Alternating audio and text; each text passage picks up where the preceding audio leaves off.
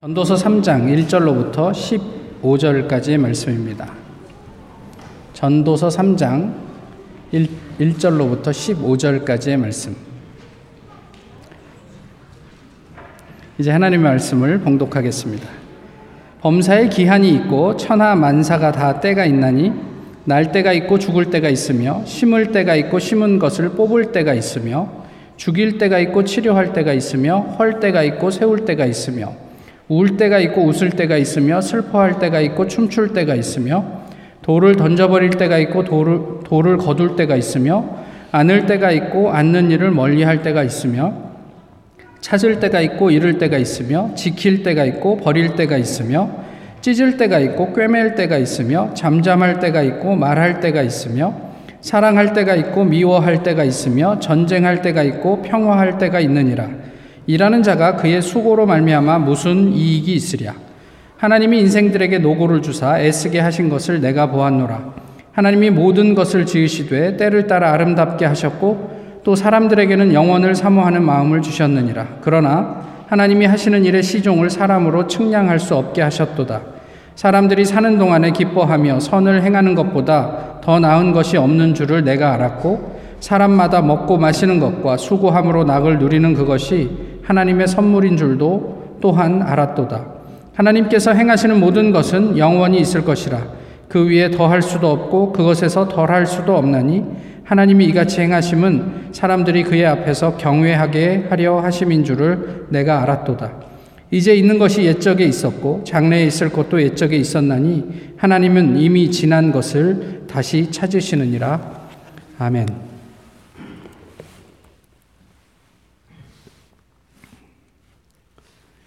2020년 이맘때 저희는 락다운을 경험하고 있었습니다. 당시에 봄방학이 시작되기 전만 해도 상상할 수 없었던 일이었고, 한국에서 코로나가 기승을 부리고 있다는 소식을 접하면서 그래도 미국에 있어서 다행이다 싶은 마음을 가지기도 했었습니다. 결혼을 계획하기도 하고, 또 여러 가지 교회 안에서의 어, 다양한 행사들을 어, 생각하기도 했던 때였습니다. 그런데 끝나지 않을 것 같았던 그때가 지나고 이제 저희는 또 다른 어, 때를 지나고 있습니다. 오늘 말씀하신 대로 세상 만사가 다 때가 있다. 뭐 이런 이야기들을 저희가 생각해 보게 됩니다. 아, 엊그제 사순절이 시작된 것 같은데 벌써 오늘 부활의 때가 또 시작이 되었습니다. 또 학기 시작할 때가 언제인가 싶게 이제는 학기를 마무리할 때가 되었습니다. 어, 벌써 1년의 4분의 1이 지나고 어, 2, 4분기를 어, 지내고 있죠. 어, 1년 시작하면서 저희가 가졌던 여러 가지 소망들이 있었을 텐데 그간 3개월이 넘는 시간 동안 어떻게 지내고 사셨는지 모르겠습니다. 하나님께서 말씀하신 대로 수고, 수고와 슬픔뿐인 우리의 삶을 감당하시느라 아, 애 많이 쓰셨습니다. 그런데 우리의 이런 수고와 어떤 뭐 그 고난, 슬픔 이런 것들에 대해서 성경은 좀 냉소적입니다. 오늘 본문이 이야기하는 대로 일하는 자가 그의 수고로 말미암아 무슨 이익이 있으랴 이렇게 말씀하고 있죠. 열심히 일한 자 수고했다. 좀 쉬기도 하렴 이런 이야기가 아니고 열심히 일한 자 헛수고했다. 뭐 이런 이야기, 그런 의미인 거예요. 그렇다고 또 뭐 다 냉소적이기만 한 건 아니에요. 오늘 본문의 분위기가. 고생이기만 한 삶의 흐름 속에 매력적인 자리, 아름다운 자리를 하나님께서 만들어 놓으셨다. 이게 11절의 말씀입니다. 이 아름다움, 이 매력을 아, 재미라 우리가 이야기할 수도 있을 것 같습니다. 그렇다면 우리의 수고의 유익은 무엇일까? 이게 좀 궁금하기도 해요. 그저 그냥 성경은 끊임없이 어떤 수고로움에 대해서 허망함에 대해서 특별히 전도서가 그렇지 않습니까? 솔로몬이 기록한 책으로 알려져 있는데 그래도 솔로몬은 다 가졌잖아요. 다 누려봤잖아요. 어, 그러니까 뭐 그, 그런 사람이 헛되고 헛되다며 얘기를 하는 것이 우리에게 그렇게까지 이렇게 뭐 마음에 와닿지 않는 부분도 있단 말이에요. 당신은 누려봤으니까. 나도 한번 누려보고 그런 이야기를 했으면 좋겠다. 뭐 이런 마음을 가지는 것도 인지상정입니다. 수고로움에도 불구하고 또 그 수고가 모두 헛되고 헛되며 헛되고 헛될지라도 그 속에서 살만 나게 하는 매력이 무엇일까? 오늘 본문을 통해 그런 부분들을 좀 살펴보았으면 합니다. 나는 신이다. 아시는 분들은 아시지만 요즘 한국에서 특히 세계적으로도 아주 상당한 어떤 집중을 받고 있는 넷플릭스의 다큐멘터리입니다. 한국에 있는 대표적인 한네 개의 이단 종파를 다루고 있는 다큐멘터리인데 그 영상이 가지고 있는 뭐 사회적인 의미, 무슨 뭐 평가 이런 것들은 다 차치하고서라도 저는 그 영상 중에 단 한마디 이야기가 제 가슴에 많이 박혔습니다. JMS에 깊이 몸담고 있었던 그곳을 벗어난 한 어, 자매의 이야기였는데요. 그때 재미있었어요. 이렇게 이야기하더라고요. 아시는 것처럼 대학생들을 모아서 activity를 엄청 많이 해요. 체육대회도 하고 뭐, 뭐 이런저런 activity를 많이 하면서 응원도 하고 그러면서 그때 당시에 그 속에 있었던 사람들은 재미있었다는 거예요. 그 재미 때문에 이것이 진리인지 거짓인지 또 이 단체가 어디를 향해 가고 있는지 무엇을 위해 존재하고 있는지를 고민할 시간은 없었고 그 재미에 빠져 그 시간들을 보냈다. 혹 요즘 교회도 그 재미를 추구하면서 사람들로 하여금 어떤 하나님을 향한 어떤 긍정적인 지적인 어떤 능력들을 마비시키, 마비시키려고 하는 것은 아닌지 뭐 이런 생각들을 좀 해보게 되었어요. 그 재미가 이제 그들에게 무엇을 남겼습니까? 당시엔 그것이 전부인 줄 알았는데, 진리인 줄 알았는데, 그 재미가 오늘 그들에게 무엇을 남기고 있느냐는 말이에요. 말씀드렸던 것처럼 오늘 본문 1절에서 8절은 다양한 때에 대한 말씀입니다. 사실 이것은 되게 그런 어떤 그 뭐 여러 가지 표현으로 바꾸었지만 우리 인생 전반을 담으려고 하는 어떤 그런 표현인 것 같아요. 뭐 날 때가 있고 죽을 때가 있고 뭐 살 때가 있고 뭐 어려울 때가 있고 뭐 이런 이야기들을 하고 있는 거죠.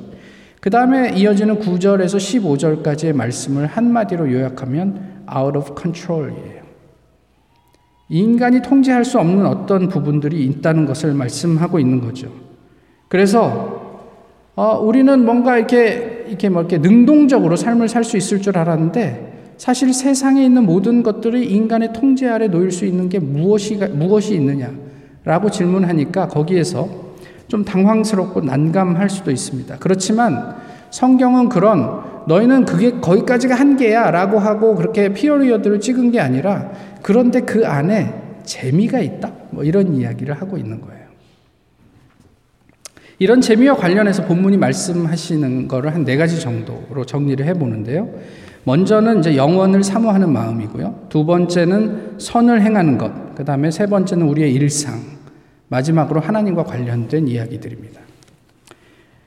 하나님께서는 영원을 어, 우리의 마음 가운데 두셨다.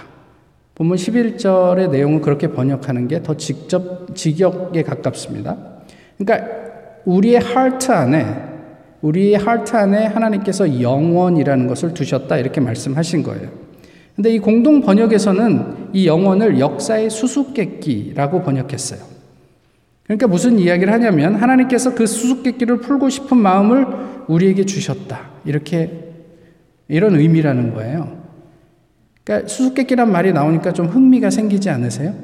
하나님께서 우리에게 베푸신 수수께끼가 무엇일까?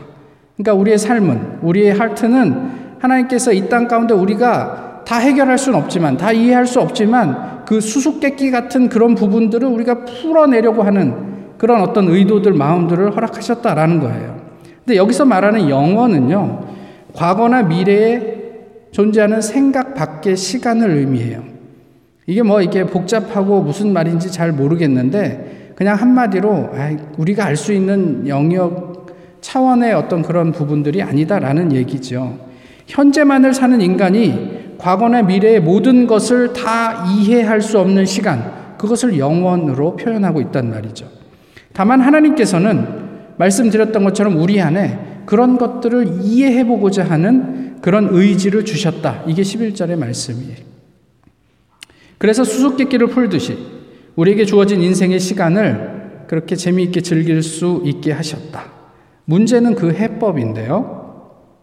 누구에게는 하나님의 뜻에 부합하게 또 다른 누구에게는 인간에게 집중된 방식으로 그 해법이 드러난다는데 문제가 있어요. 어떤 게 덜 문제가 될까요? 어떤 게 더 문제가 될까요? 우리는 우리가 측량할 수 없는 하나님의 일을 하나님의 눈으로 즐기고 있습니까? 아니면 그 우리가 다 컨트롤 할 수 없는 그 세상을 사람의 관점에서 즐기고 있습니까? 다음으로 선을 행하는 것에 대한 이야기인데요. 이것은 현실과 관련된 얘기라 그 다음에 우리의 일상과도 연결되는 내용입니다. 어, 13절에 이게 누림이라는 단어가 나오는데 이 누림에 대해서 한번 좀 생각을 해봐요. 그러니까 선을 행한다는 차원에서의 이제 이야기들을 해, 보는 건데 무엇이 누림입니까? 우리가 그냥 돈이라는 관점, 우리가 소유하는 어떤 재물이라는 관점에서만 좀 생각을 해보면 그저 버는 족족 은행에다가 다 저축하는 게 누림입니까? 필요한 대로 쓰는 것이 누림입니까? 그냥 저축만 하면 누린다고 얘기하기는 좀 어렵지 않겠어요? 근데 쓰는 것이 누림인데 이 쓰는 것도 나를 위해서만 쓰는 게 누림입니까? 아니면 타인을 위해서 쓰는 것이 누림입니까? 나만을 위한 누림은 당시에 당장의 만족이 있을지 모르지만 쓰면 쓸수록 공허하잖아요. 그런데 타인을 위한 것은 우리 안에 어떤 뿌듯함이 생겨나게 되거든요. 근데 그것이 이제 더 의미 있는 나눔이고 누림이라고 보면 그러면 그 타인에 우리 가족만을 포함하는 게 더 의미가 있겠습니까? 아니면 가족을 포함한 우리 이웃 전반을 포함하는 게 의미가 있겠습니까? 뭐 이거 정답이 있는 것처럼 몰고 가지만 한번 좀 이렇게 뭐 나중에라도 지금은 저희가 논쟁은 할 수 없으니까 나중에라도 같이 나눌 수 있으면 좋겠다 싶은 이야기입니다. 가족에게뿐 아니라 우리 주변에 있는 필요가 있는 필요 우리를 필요로 하는 이웃들에게 우리의 어떤 관심과 나눔을 확장할 수 있다면 그게 더 의미 있는 누림이고 쓰임이 아닐까 싶은 생각이에요.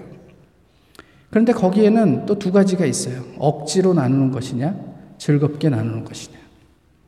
내가 대기업 총수이니까 때가 되면 나누어야 할 사회의 기대가 있어서 큰 마음은 없지만 그렇게 나누었다 하는 것과 그저 우리 마음에 그리스도의 긍휼함이 있어서 우리를 필요로 하는 사람에게 내가 할 수 있는 만큼 나누었다. 무엇이 더 유용한 누림이고 나눔이냐 말이죠. 거기에다 하나 더 나가면 적당히 우리가 할 만하게 하는 것과 우리가 할 수 있는 한 힘을 다하여 하는 것 중에 무엇이 누림이겠느냐 이런 거예요. 저희가 한국에서 어, 지나거나 미국에서 보시면 노숙자들이 있고 그 안에 뭐 이렇게 컵들이 하나씩 놓여져 있지 않습니까? 운전을 하고 가다 보면 중앙 분리대에 사람들이 서 있지 않습니까?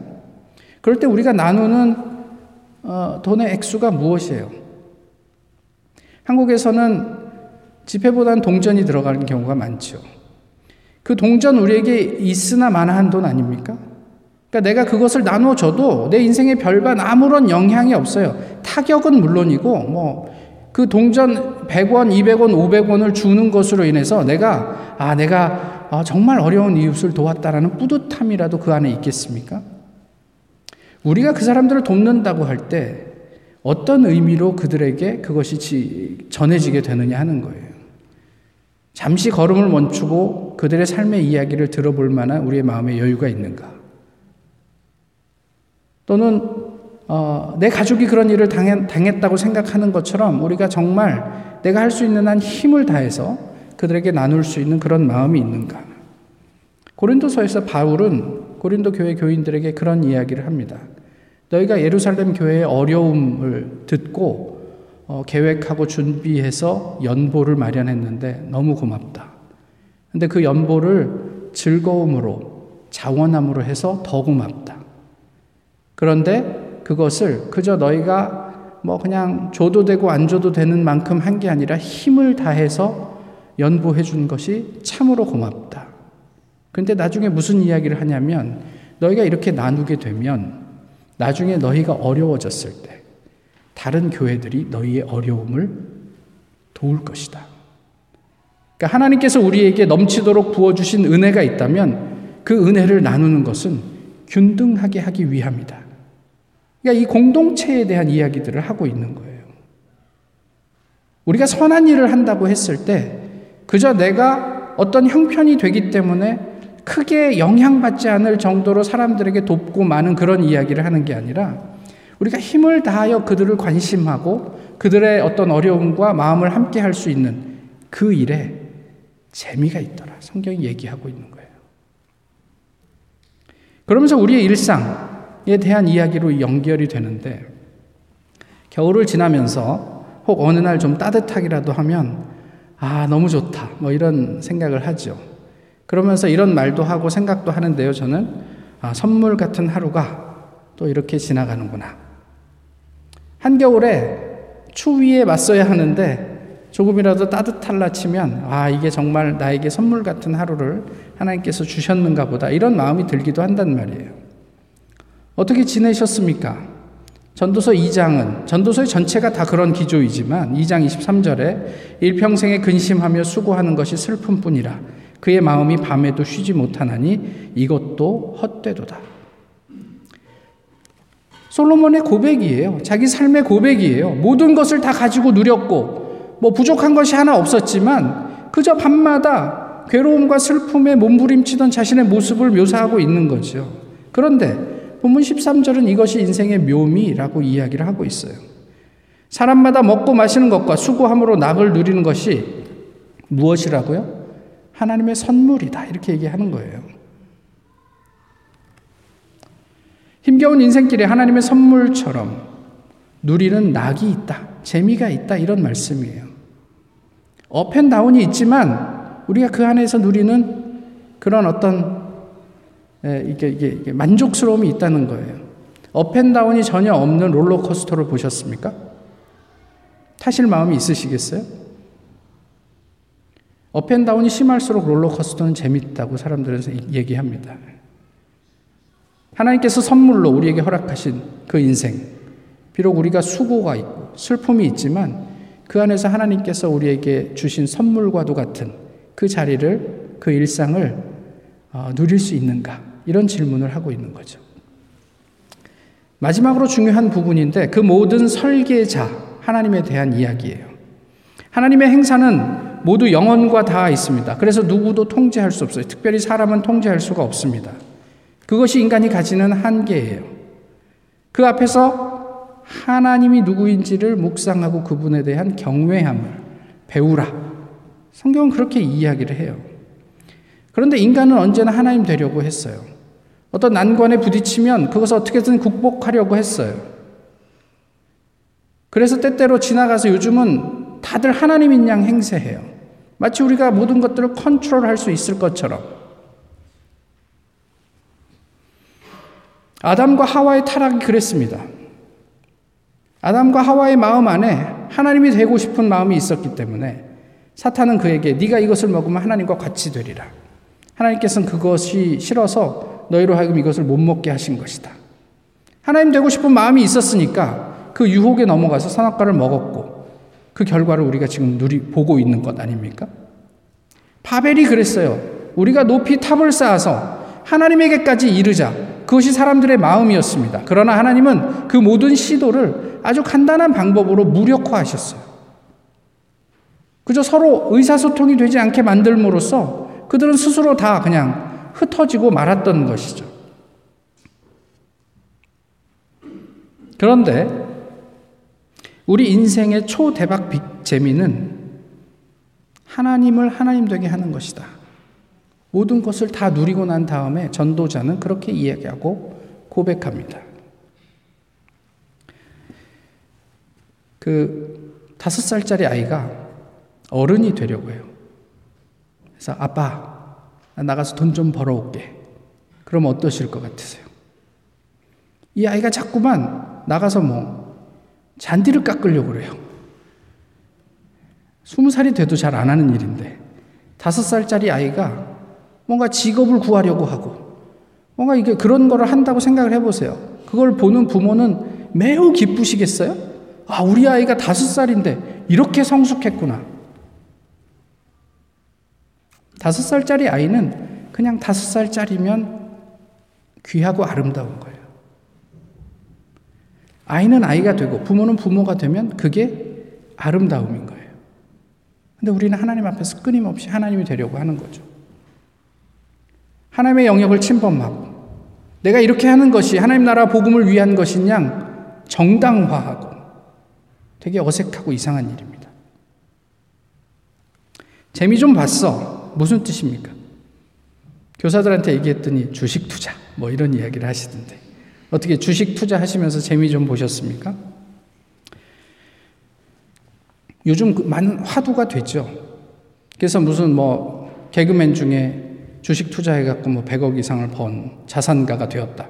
그래서 요즘 인터뷰에 많이 나오더라고요. 어떻게 하면 그렇게 될 수 있는지.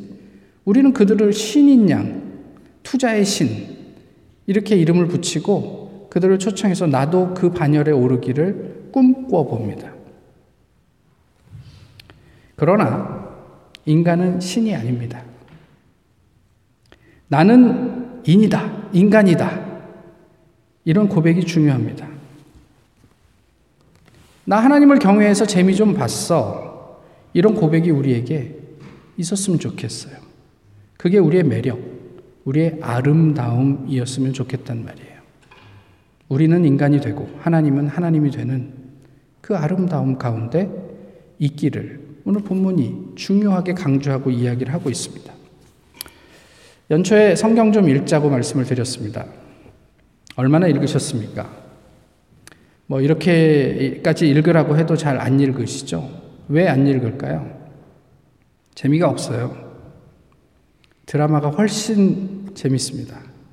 그러니까 언제나 어, 드라마와 성경이 붙으면 드라마가 늘 승리합니다. 재미있으면 지금보다 훨씬 더 많이 볼 수 있을 텐데요. 그런데 그런 재미를 찾아서 JMS 같은 데를 전전하는 것보다는 좀 재미없어도 성경에서 좀 헤매고 이리저리 부딪히는 게 낫지 않을까요?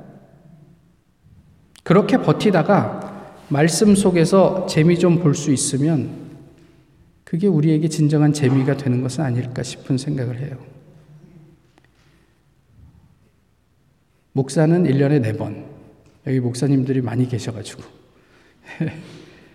장로님들은 몇 번이라고 그랬죠? 세 번이라고 그랬나요? 예. 안수 집사님들은 두 번. 그 외 한 번. 이쯤 되면 누군가 저에게 항의하셔야죠. 왜 차별하냐? 하나님 앞에서 다 똑같은 하나님의 자녀인데 왜 차별하냐? 오케이. 같이 네 번 읽으시자고요. 콜? 감사합니다.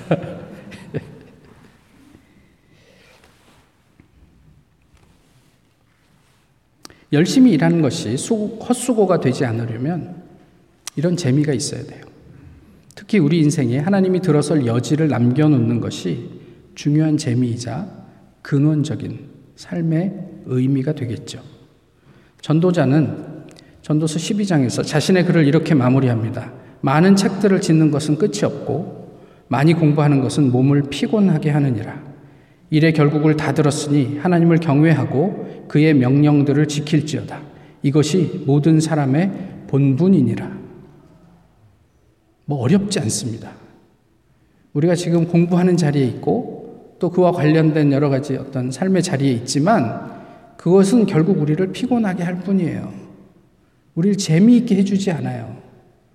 하나님을 경외하고 그분의 말씀을 지키는 것. 그것이 우리로 진정한 재미를 누리게 하는 길이다. 모든 것을 다 해봤던 사람이 이렇게 이야기하고 있습니다. 그것이 우리의 본분이다.